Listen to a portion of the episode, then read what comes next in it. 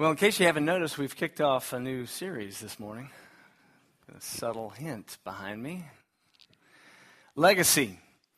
Legacy is often understood as something that's handed down, like an inheritance, property, or money.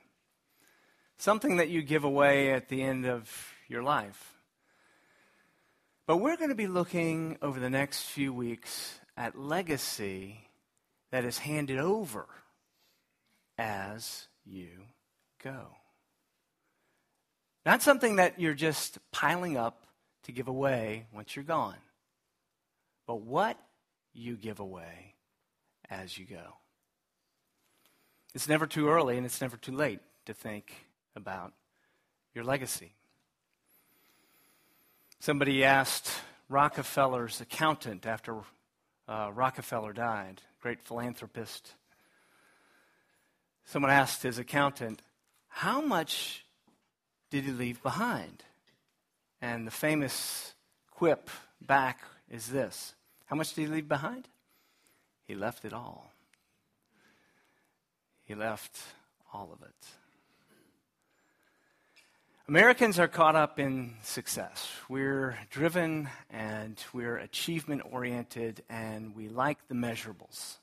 We like to know what we've done, and we like to be able to count in concrete ways how we've accomplished and what we've accomplished. And far too late in life, we ask the question what does it mean? What's it for? Not just the success, but the significance. It's never too early to start asking that question and it's never too late. And so, over the next four weeks, we're going to be asking four questions the who question, the where question, the how question, and the what question of your legacy. What are you, what are you handing over as you go? Today, the who question. How do we get more of us? How do you get more of you into everything that you do? From the Word of God, Matthew chapter 9. If you brought your Bible, would you follow along with me and keep it open? We'll have it on the screens for you. I typically read from the, the ESV. Matthew chapter 9, starting with verse 9. As Jesus passed on from there, he saw a man called Matthew sitting at the tax booth. And he said to him, Follow me. And he rose and followed him. And Jesus reclined at table in the house. And behold, many tax collectors and sinners came and were reclining with Jesus and his disciples.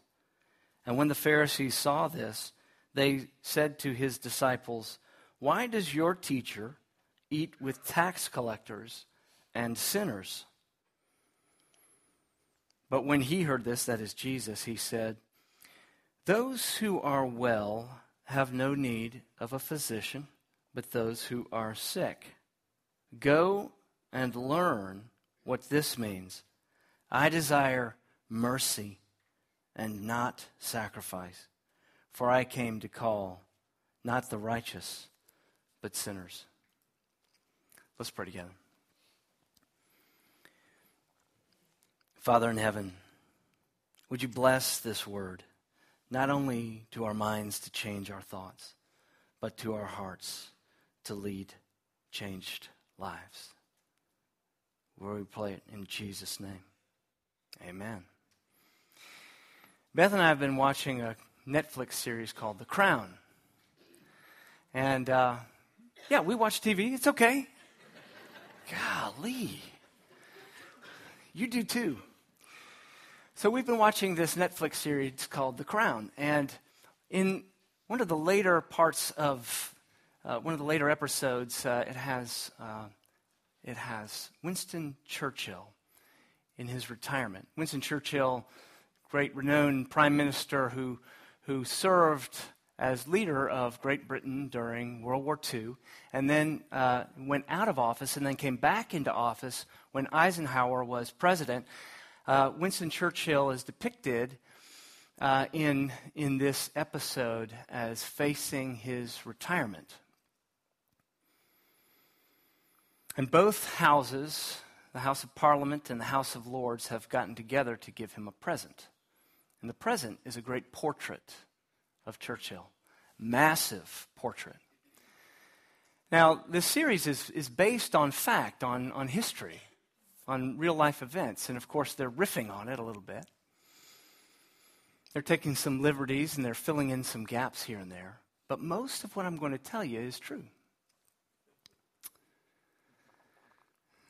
You can pick out the parts that are not. the man who was commissioned to do Churchill's portrait is named Graham Sutherland. And Sutherland was, was a fan of Churchill, and he spent a lot of time talking with him and drawing sketches. And in this episode, you can see there's, there's a bit of tension between the two until Sutherland reveals to him that he had been looking at Churchill's own drawings, his own paintings. Churchill, in his later years, was a painter. And one of the, one of the compositions that he did over and over, one of the, one of the subject pieces was of, was of a fish pond that he put in shortly after his youngest daughter died when she was two years old. Graham Sutherland studied these pictures and he explores with Churchill some of the history, his own personal history. He's trying to get to the man, to the heart of the man. The result, the resulting portraiture that, that, that was revealed and is, you can see it, uh, if you Google it, you can see it. You can see a picture of Churchill with this grand portrait behind him. The final product was despised by both Churchill and his wife. And it was burned. It was hidden in his, his home in the basement, and under cloak of darkness, his wife asked her secretary to take it and dispose of it, and it was burned. Uh, towards the end of her life, uh, Lady Churchill's secretary admitted that she was the one who burned it. You see, we all have an image of ourselves that we want the world to see. We all have this picture of ourselves in our mind, and that if Donald Sutherland, if um, Graham Sutherland came to paint your picture, Donald Sutherland came, you'd freak out because that guy, that guy is scary. You've seen him in the movie. If Graham Sutherland came to paint your picture, you would want it to, to look a certain way. You'd have a, a, a certain image in your mind. Churchill had the statesman image. He had all of the power of the state wrapped up in the image that he wanted the world to see. See, this was going to, to, to, to, to sit in Westminster Abbey for, you know, for perpetuity. And and he wanted it to be according to his ideal, the projection that he had of the image of himself. And what, uh, what Graham Sutherland was getting at was the man. How he had suffered. How he had connected with the, the humanness the humanity of, of Great Britain during a time when millions and millions of Jews were put to death. In the worst moments of humanity, who was this man? How, what was the deep pool of his soul that was driving him? That was the great strength during the difficult times and so we have a choice. We have a choice either to project what we want others to see or to connect. There really isn't an in between. in each instance of our life when, when people are reaching out to us or when we're walking alongside someone who's hurting or when we're casting vision or when we're trying to work on a team, whatever it is, our, our image of ourselves is either going to be projected or the humanness in us is going to connect. And so let's take a look today at how Matthew, how does Matthew get more of himself into everything that he does? How do you get more of you into all that you do? Two ways. First, and each involves a death, a little death. See, you have to die a little to live more. You have to die a little to live more. And Matthew dies in these two ways. First, he dies to his past. He dies to his past so he can live more into his present. He dies to his past. Dies to it. You have to put it that strongly. See, see, if if your past is still driving you, then it's not your past. If your past is still driving you, then it's not your past. Let it sink in. If your past is still driving you, then it's not your past. Matthew dies to his past. Matthew is driven. You can see him before. Uh, he is named Matthew. In the other Gospels, you know that, uh, that, that he's called Levi. He actually dies to his past. He dies to Levi. He comes alive as Matthew. As Levi, he's, he's a tax collector, he's a Jew. He identifies with the Jewish people there, but he's driven by the culture. He connects with the oppressors of the Jews. The Romans are occupying Palestine, and, and here is someone who's so despised because not because he's a, a tax collector, not just because he's doing the work that, uh, that he's commissioned to do, but because tax collectors in that day were understood to be betrayers of their people because they took advantage of the people. They took advantage of them and they were currying favor with the Romans. And that was Levi, Matthew. He, he was driven to achieve. He was driven to accumulate. He was driven to be recognized and validated and affirmed by the ruling powers of the day, by the esprit de corps, I, I, I think that, that one of the greatest stumbling blocks of someone who's far from God coming back into the church and getting into a pattern of worship and spiritual growth, I think one of the greatest stumbling blocks is that the world has all kinds of ways to affirm us just where we are.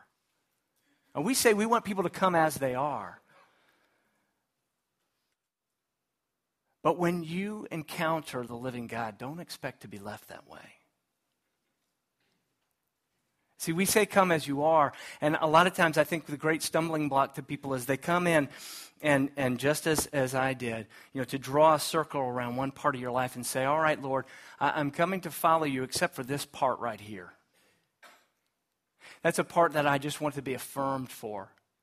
That's a part of me that, uh, that, that either, either I'm going to avoid this, whatever it is, because it's too painful or too ugly, I'm going to avoid it, or I'm going to say, here it is in your face. I've been affirmed over there. I've been affirmed over here for this thing. You people, you need to affirm me for this thing. It's either avoidance or it's in your face. That's what we're dealing with today. Affirmation over transformation. But Matthew, he was Levi. Levi, the Levites, the heart of Israel, the, the, the place where, where the works covenant, the I will earn my way into God's favor, that whole covenant is represented by the Levitical code of the Old Testament. Levi becomes Matthew. Matthew means gift of God. You see, Matthew then immediately, you see, it switches scenes. He's in the tax booth, and then Jesus is with him, reclining in his home with his disciples and a lot of other people with whom Matthew had associated. He was now an open book. He died to his past. He had received grace, and now Matthew was in a place where he could begin to hand over a legacy.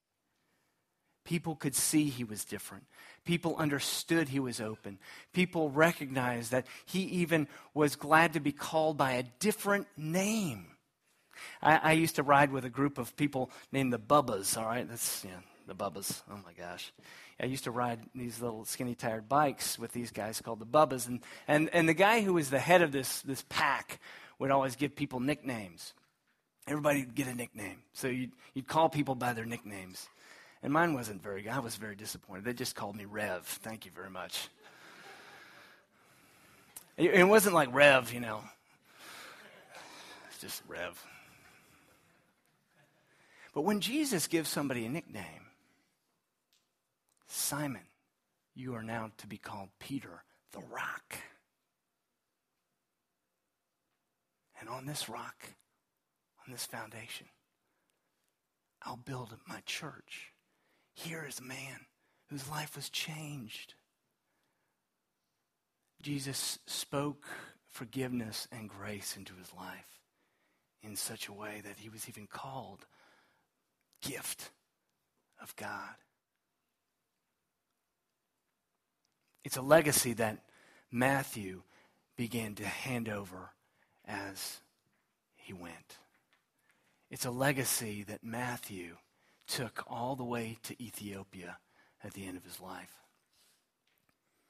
He left the tax booth to follow Jesus. He didn't wait to accumulate. He left the validation and the affirmation of the world and he said, Jesus, I'm following you. And that was enough. No part of his life, no circle, no rock was left unturned. You see, changed people change people. That's what I want you to see over the course of these weeks. Changed people change people. That's the legacy that Matthew left as he went. So he died to his past. His past no longer drove him. He wasn't looking for validation and affirmation from, from the world. He was a changed man. He died to his past. He also died to his will. That's the second. That's the second thing you and I need to die to to live more. If you want to die to live more, you have to die to your past and you have to die to your will. You see, the Pharisees were upset by his behavior. But Jesus recognized that it was worse than that. the Pharisees were upset that this was a man who was betraying his people. This was a man who couldn't be trusted. This was a man who was a tax collector, a sinner. And Jesus was saying, that's the outward signs of inward corruption. That's outward signs of a condition of the heart that needs to be changed. His will, his will needed to die. Now it's a little like this. I don't know. I'm not a I'm not a horseman. I I know enough about horses to be dangerous, especially when I'm on the back of one. But uh, but horses, when when when you find a wild horse like a Mustang in the West, they need to be broken in a sense. They need to be broken. Let me, uh, let me describe to you, read to you a, a few things that, that somebody who does know what he's talking about says about breaking a horse. Spend time bonding with your horse or pony. Don't rush into breaking it. You'll need time to build up mutual trust. Learn your horse's moods, learn their normal behavior, and pick up when something is wrong. Introduce the bit slowly. Don't expect to put it in your horse's mouth and leave it there for hours. Try a few minutes at a time over several weeks and get the bit suitable for a young horse. Introduce the saddle without girth, stirrups, or leathers to begin to begin with and remove again after just a few minutes. Before you even think of putting someone uh, on your horse's back, get the horse used to wearing the saddle and bridle on the lunge or in hand. You see the picture of this? It's a picture of strength, of wildness. I think of, um, of John Eldredge's book, To Men, Wild at Heart. You need a, you've got a beauty to rescue, you've got an adventure to lead, and you have a battle to fight. You're, you're wild at heart, men. You're wild at heart. It's not a matter of taming that wildness, though. It's not a matter of destroying that wildness. It's a matter of directing that wildness so that you are meek. And meekness doesn't mean weakened, it means controlled strength. And so to have a will that is that dies is to have a will that yields to the will of God, not as some code. Now, when people think of, okay, I, I need to yield my will and, and, I, need, I need to follow the will of God, a lot of people think it's some sort of code that they have to figure out. Like God's will is this complex, strange, you know, cryptic thing that I've got to figure out. It's, it's about the relationship. The way your will relates to the will of God is about relationship and it affects every area of your life. That's why you have to die to your will to live more. It's not a matter, again, of, of finding some particulars of do you wear the, the red shirt or the blue shirt?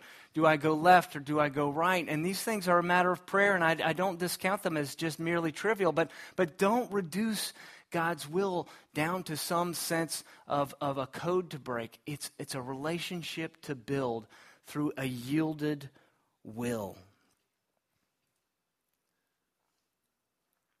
If you want to leave a legacy, you have to do it as you go. What will people see of you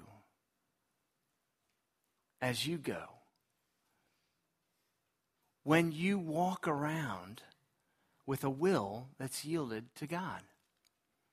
When they see controlled strength, directed will, your life speaks. Your life points beyond you. Your life says something about God in your everyday moments. Not a matter of trying to figure out just the right words to say or, or the perfect form of, of evangelism or even some of the heroic mission that we saw last week. What are you saying day to day as you go? Because you've died to your past. And the grace of God comes out in your life because you've died to your will, and the will of God comes out in your life. There's a little Old Testament reference in this that's significant. It's Hosea 6 6. Jesus says, I require, I desire mercy, not sacrifice. Mercy, not sacrifice. What Jesus is speaking to, what he's speaking to the Pharisees, is not a, a, a bit in the mouth to control your behavior. It is a will, the will of God to deal with the condition of your heart and soul.